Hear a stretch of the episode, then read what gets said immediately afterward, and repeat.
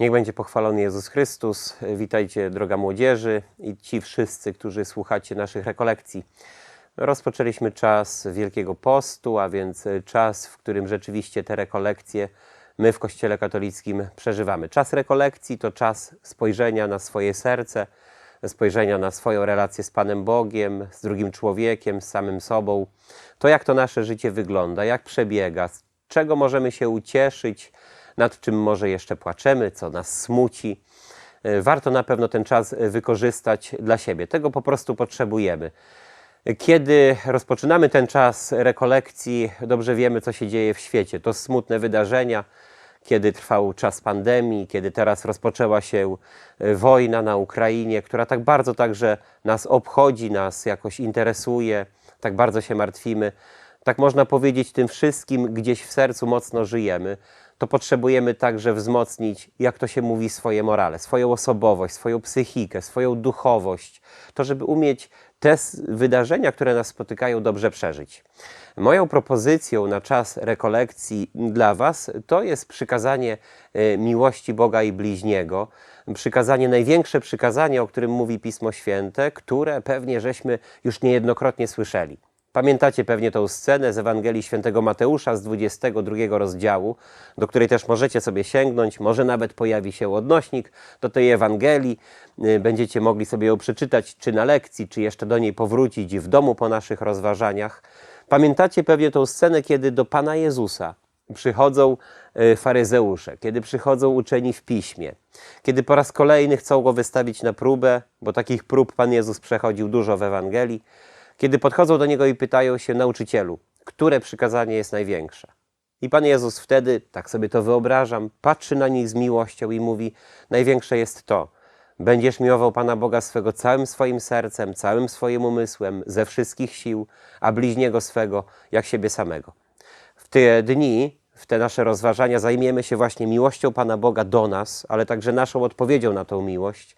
Miłością do drugiego człowieka, którego spotykamy w swoim życiu albo nie spotykamy, ale gdzieś o nim wiemy, a także o miłości do siebie samych. Jak zrozumieć miłość do siebie samego?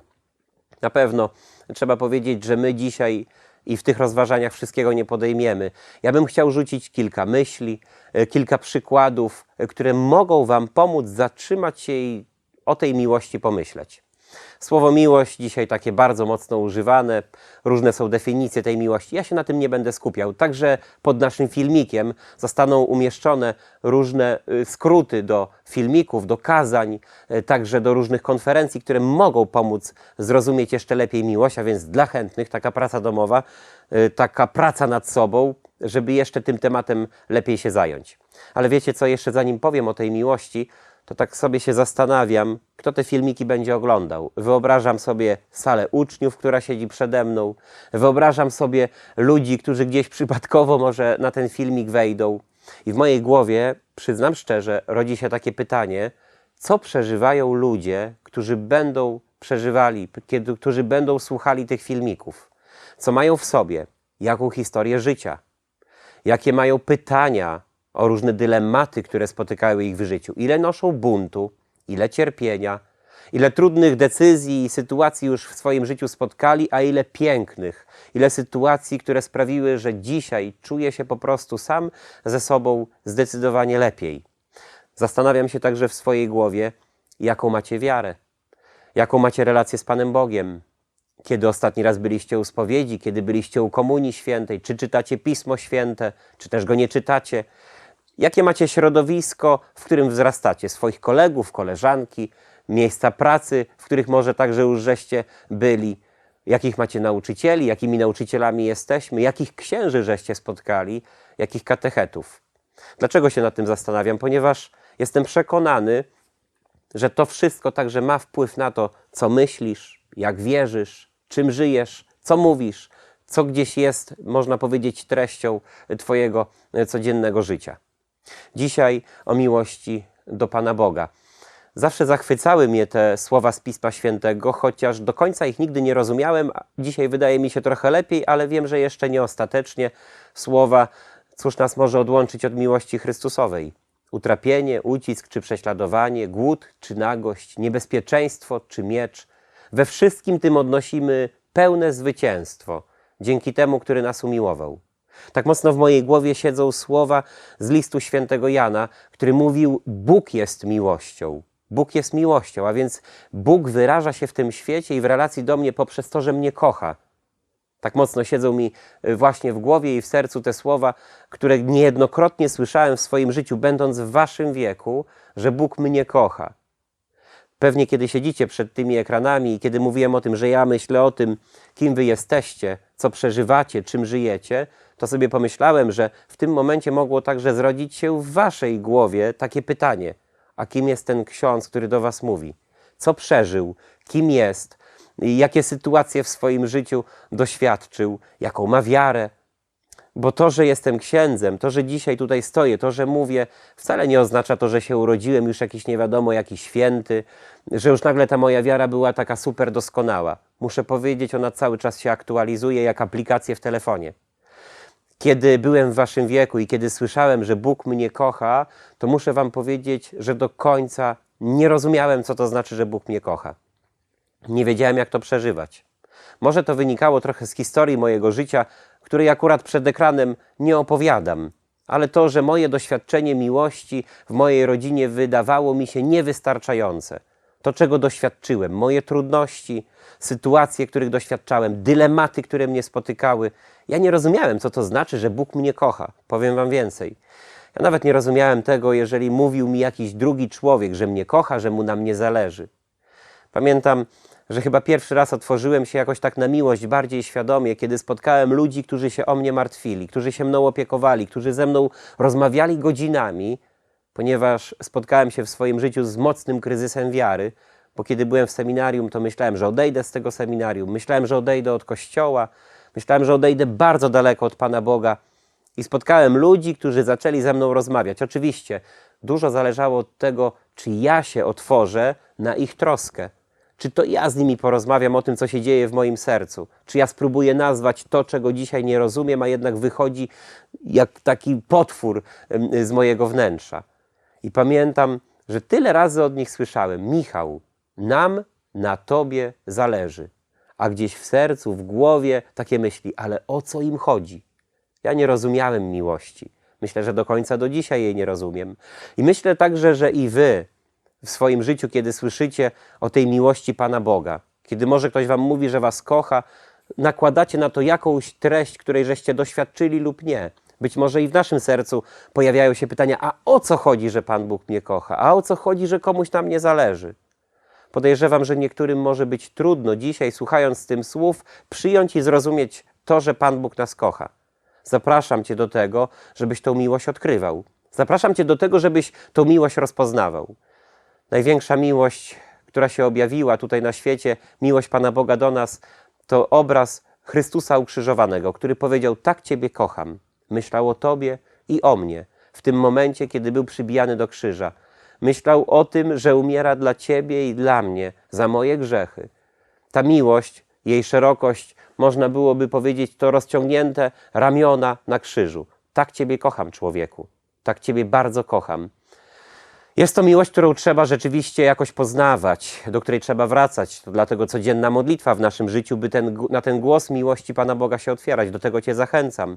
Do codziennej modlitwy, do codziennego spojrzenia na krzyż i pomyślenia sobie: Bóg mi mówi, że mnie kocha. Kiedy wisi na tym krzyżu, kiedy ma rozciągnięte ramiona na ramionach krzyża, kiedy jego ciało jest całe poranione, to Bóg mówi tobie po imieniu: Zosia, Małgosia, Agata, Michał, Krzysiek, ja ciebie kocham całym sercem, aż do śmierci, aż do upadłego. To za ciebie podjąłem cierpienie. Kiedy myślę o miłości Pana Boga, żeby jeszcze nad nią się trochę pozastanawiać, myślę, że to dobra treść na waszą także rozmowę, może podczas lekcji, może podczas w domu, może podczas kolejnego spotkania gdzieś w domu. Co to znaczy, że Bóg mnie kocha? Czy ja jakoś doświadczam tej miłości Pana Boga? To kolejny tekst, który może troszkę pomóc w przyjęciu tej i zrozumieniu tej miłości, chociaż dużo ich w Piśmie Świętym, to przypowieść, która dobrze nam jest znana. Przypowieść o synu marnotrawnym i o ojcu miłosiernym. Pamiętacie tę sytuację, kiedy w rozdziale piętnastym Ewangelii Świętego Łukasza, można sobie też przeczytać, do niego sięgnąć, ta sytuacja, kiedy syn przychodzi do ojca, który ma dwóch synów. i mówi: daj mi część mojego majątku. Pewnie ją wszyscy super znamy. Odchodzi z domu, idzie w świat, roztrwonił te pieniądze, świetnie się bawił, a jego ojciec na niego cały czas czekał.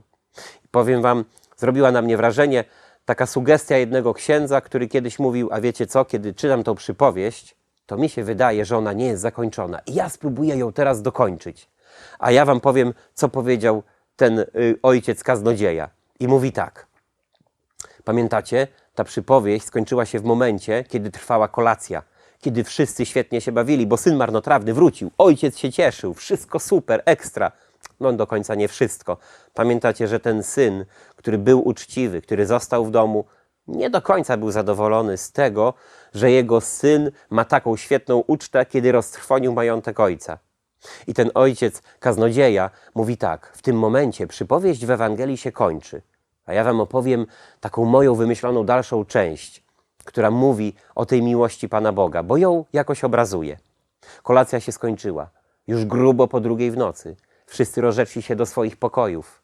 Ojciec poszedł spać do, swojego, do swojej sypialni. Kiedy leżał na łożu, modlił się w swoim duchu, ale nie mógł zasnąć. Wiecie, tak się cieszył, że jego syn wrócił do domu. I modli się i wznosi te ręce na łożu. Mówi: o Adonai, o Boże jedyny na niebie, Jahwe, jak ja Ci dziękuję, że mój syn wrócił do domu. Tak bardzo się cieszę, tyle się modliłem, żeby się odnalazł, żeby wrócił do domu, tutaj, gdzie jest moje serce ojcowskie i moja miłość. Tak Ci dzisiaj dziękuję za to, że on znowu jest. Nie minęła godzina tego jego, tej jego modlitwy na łożu i nagle słyszy, a ktoś schodzi po schodach z piętra. Nagle słyszy pukanie do drzwi, jak w ten stolik. Nagle ojciec się zdziwił, usiadł na łóżku, powiedział: proszę. Nagle drzwi się otwierają, zobaczył swego syna, tego marnotrawnego, tego, który kilka godzin temu wrócił do domu.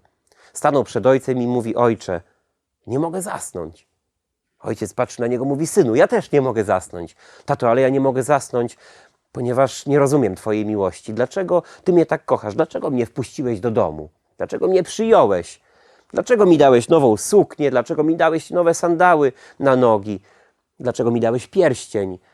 Ojcze, ja nie potrafię sobie wybaczyć tego, co zrobiłem. Nie potrafię przyjąć siebie, że ja Ciebie tak zraniłem, że, że no właśnie, że, że to wszystko tak, takie świństwa, a, a, ty, a Ty z otwartymi ramionami mnie przyjąłeś. Wtedy ojciec spojrzał na niego, lekko przerażony w sercu, mówi: ale synu, ja Ciebie kocham. Ty, ty nie myśl teraz o tym, co zrobiłeś złego. Nie myśl o tym, że, że byłeś gdzieś daleko. Pomyśl o tym, że wróciłeś. Pomyśl o tym, że moje serce przepełnione jest miłością. Pomyśl o tym, że ja Ciebie kocham, że Ty jesteś moim synem. Wiesz, synu, ja codziennie wyglądałem Cię w oknie, czy Ty wrócisz. Ja codziennie się modliłem do Boga, żebyś Ty zrozumiał moją miłość, żebyś Ty się odnalazł, bo ja wiedziałem, że Ty nie robisz dobrze. Ja wiedziałem, że Ty w tamtym świecie nie znajdziesz szczęścia. Ja wiedziałem, że Ty się mocno pogubiłeś. To się może zdarzyć. Byłem też w Twoim wieku, wiem, co się wtedy przeżywa w swoim sercu. Wiem, ile jest trudności, ile nieraz pokus. Pomyśl o tym, że ja się teraz cieszę tym, że Ty tutaj jesteś. Idź spać. I syn wyszedł. Ojciec się położył, można powiedzieć, jeszcze bardziej się rozbudził. Nie mógł zasnąć, przecież to już było około trzecia czterdzieści pięć nad ranem. Słuchajcie, modli się w tym pokoju, ale nie minęło dwadzieścia minut, a on znowu słyszy schodzącą postać po schodach. Znowu pukanie do drzwi. Drzwi się otwierają, ojciec znowu siada na łóżku: proszę. Kiedy drzwi się otworzyły, okazuje się, że ten syn marnotrawny znów wrócił. Tato, wiem, że mówiłeś mi, żebym się położył, ale nie mogę. Nie mogę przestać o, myśleć o tym, co zrobiłem złego. Nie jestem w stanie tak myśleć o Twojej miłości. I wtedy ojciec mówi mu: synu, proszę Cię, idź się połóż, jutro rano wstaniemy, jak to się mówi, prześpij się z tym problemem. Jutro rano wstaniemy, pogadamy. I syn wyszedł. Kiedy rano ojciec wstał, a pewnie się domyślamy, ciężko mu było wstać, noc zarwana, spóźnił się do pracy, poszedł do swego gospodarstwa, biega po tym gospodarstwie, krowy, osły, kozy, biega do swoich pracowników, ale słuchajcie, nigdzie wśród nich nie widzi swego syna, tego marnotrawnego. Myśli, pewnie zaspał. Poszedł szybko do niego do pokoju, wbiegł na piętro, wszedł do, do sypialni, patrzy, nie ma go, pusto. Wrócił więc do tych sług: czy nie widzieliście mojego syna, tego marnotrawnego, tego, który wczoraj wrócił? Czy nie widzieliście gdzieś go tutaj? A widzieliśmy. A gdzie go żeście widzieli? A widzieliśmy, jak się kręcił przy skarbcu rodzinnym. Ojciec się przeraził, prawie zamarł, ale szybko pobiegł do skarbca. Kiedy wpadł do skarbca, nagle zobaczył, że skarbiec cały pusty. Tym razem syn marnotrawny nie zapytał ojca o swoją część majątku, którego przecież już nie posiadał. Tym razem sam wziął to, co było w tym majątku i poszedł znowu do miasta roztrwonić pieniądze. Ale i ojciec tym razem nie zachował się tak samo. Tym razem ojciec osiodłał swego najszybszego sportowego osła, wsiadł na niego i pojechał do miasta. Zaczął szukać swojego syna. Jedna karczma, druga karczma. Czy nie widzieliście mojego syna? Czy nie widzieliście mojego syna? Widziałem, ktoś w końcu odpowiada. Gdzie go widziałeś? A pijany leży gdzieś tam w chlewie obok świń. Ojciec szybko biegnie do tego chlewu, wpada do tego chlewu, drzwiami tak trzaska, że syn się przebudził. Widać zamroczony, pijany. Spojrzał tylko na ojca i wyszeptał słowa. Tato, nigdzie nie wracam. Ale ojciec nie zostawił go tak. Wziął go na swoje plecy, wziął go na ramiona, położył go na osła i zawiózł do domu. Tam go wykąpał, położył go w łóżku. Nastał wieczór, wszyscy poszli spać.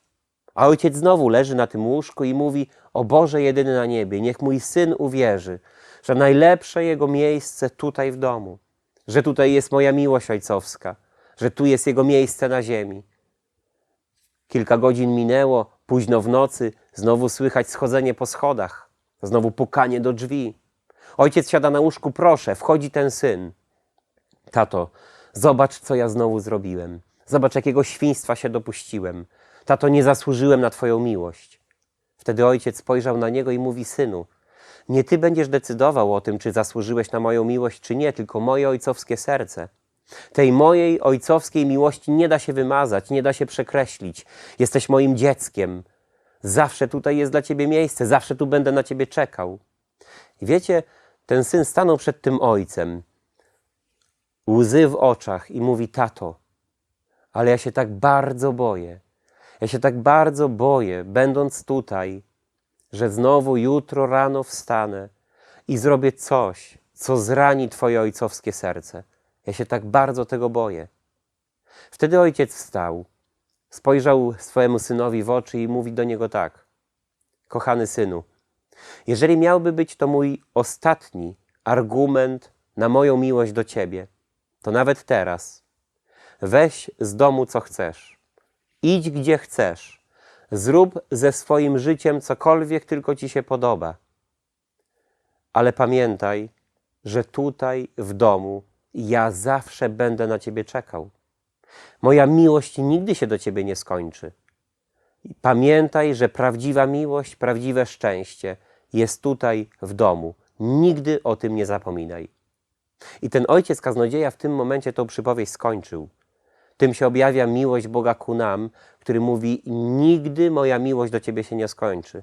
Nawet jak coś narobiłeś w życiu, gdzieś się pogubiłeś, nie byłeś dawno u spowiedzi, nie byłeś dawno u Komunii Świętej, może wszedłeś w jakieś grzechy ciężkie, które dzisiaj, można powiedzieć, zrujnowały twoją duchowość i relacje z Bogiem, które cię oddaliły od może bliskich nawet, to Pan Bóg mówi ci dzisiaj, nawet jeżeli jesteś daleko: moja miłość nigdy do ciebie się nie skończy.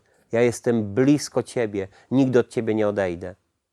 Bliskość Pana Boga, która wyraża także właśnie tą Jego miłość do nas, to jest Jego obecność w Eucharystii, w sakramencie pokuty. Proszę zobaczyć, kiedy idziemy do spowiedzi, nie ma grzechu. Jeżeli tylko żałujemy, chcemy się zmienić, żeby Pan Bóg nam tego grzechu nie odpuścił. Chce, się, chce nas karmić swoim ciałem, Eucharystią. Codziennie możemy pójść do kościoła, przyjąć Boga do swego serca. Święty Jan Bosko, mój ulubiony święty, powiedział, że takim największym zagrożeniem, znaczy nie największym, mówi: uważajcie na wszystko, cokolwiek was, wam chce zabrać Eucharystię i spowiedź. To są najwięksi wrogowie twojego życia duchowego. Tam mieszka na pewno zły duch, który chce cię oddalić od tych sakramentów, w których ty poznajesz miłość Pana Boga. Kiedy chcesz tą miłość poznawać, to właśnie walcz o Eucharystię, walcz o spowiedź, o codzienną modlitwę, ponieważ żyjemy tym, czym na, na, na co dzień się karmimy i słuchamy. Nasze zmysły to bramy do naszego serca. Kiedy brakuje Bożego Słowa, kiedy brakuje spowiedzi, Eucharystii, to wiecie, Bóg ze swoją treścią, o tym, że cię kocha bezwarunkowo, trudniej mu jest dotrzeć do ciebie. Trudniej to usłyszeć. Dotrze z tą informacją do ciebie świat. My ciebie też kochamy, ale w inny sposób. Trzeba na to uważać. Dziś chciałem wam też jeszcze zaproponować jedną osobę, błogosławioną. Być może już żeście o niej słyszeli, ale też zachęcam do tego, żeby sobie obejrzeć kilka filmików o tej osobie. To błogosławiony Carlo Acutis, młody chłopiec, być może w waszym wieku, który pochodził z rodziny, w której nie praktykowało się wiary. To byli tacy wierzący, ale nie praktykujący.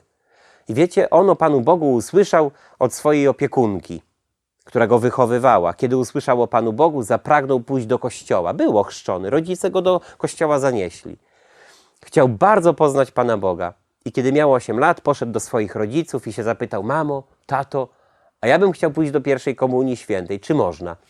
Zdziwili się jego rodzice, ale zaprowadzili go po tej, do tej komunii świętej.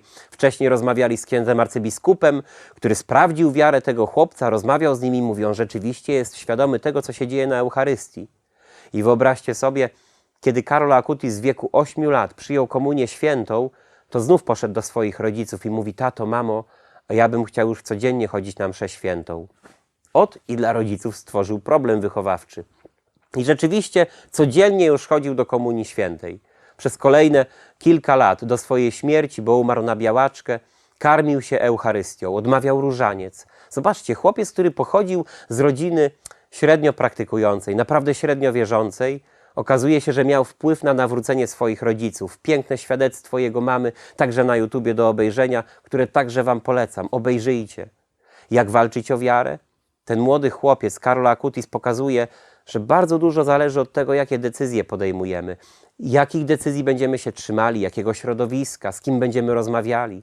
W ten sposób poznajemy miłość Pana Boga, albo po prostu no, od niej się gdzieś oddalamy. Trudno nam jest o niej usłyszeć. Może w tym czasie rekolekcyjnym, może na waszej lekcji, na waszym spotkaniu pogadajcie. Co to znaczy dla ciebie, że Bóg ciebie kocha? Co to znaczy dla ciebie, że ty kochasz Pana Boga? Jakie wysiłki podejmujesz? Eucharystia, spowiedź, to są wysiłki. Kiedy chcemy komuś okazać miłość, pozmywać naczynia, posprzątać w domu, pomóc mu nieść plecak, bo się w kimś zakochałem i teraz jak pomogę, to to zapamięta. Bardzo podobnie z miłością do Pana Boga. My się tego po prostu uczymy przez nasze czyny. Carlo Acutis może wam pomóc także zrozumieć mszę świętą. Wejdź na jego strony. Cuda eucharystyczne, które pozbierał z całego świata, są mocnym świadectwem tego, że Bóg jest obecny pośród nas. Oczywiście, wszystko można zakwestionować. Tu potrzeba pewnie minimum, wia- minimum wiary, by rzeczywiście przyjąć to, co On pozbierał. Poczytać, zobaczyć, jak Pan Bóg działa i jak przypomina każdemu z nas. Słuchaj, siostro, bracie, drogie moje dziecko, ja Ciebie kocham, można powiedzieć. Pan Jezus czyni takie serce i przypomina: ja Ciebie kocham, czekam na Ciebie. Chcę do Ciebie przyjść ze swoją miłością. To, co powiedziałem, to można powiedzieć bardzo duży skrót miłości Pana Boga, ale zachęcam was, poszukujcie i poproście może w swojej prywatnej modlitwie: Boże, daj mi odczuć Twoją miłość, która mi pomoże także kochać siebie, innych ludzi. Daj mi doświadczyć tej miłości, ja chcę ją odkrywać. Amen. Serdecznie was pozdrawiam.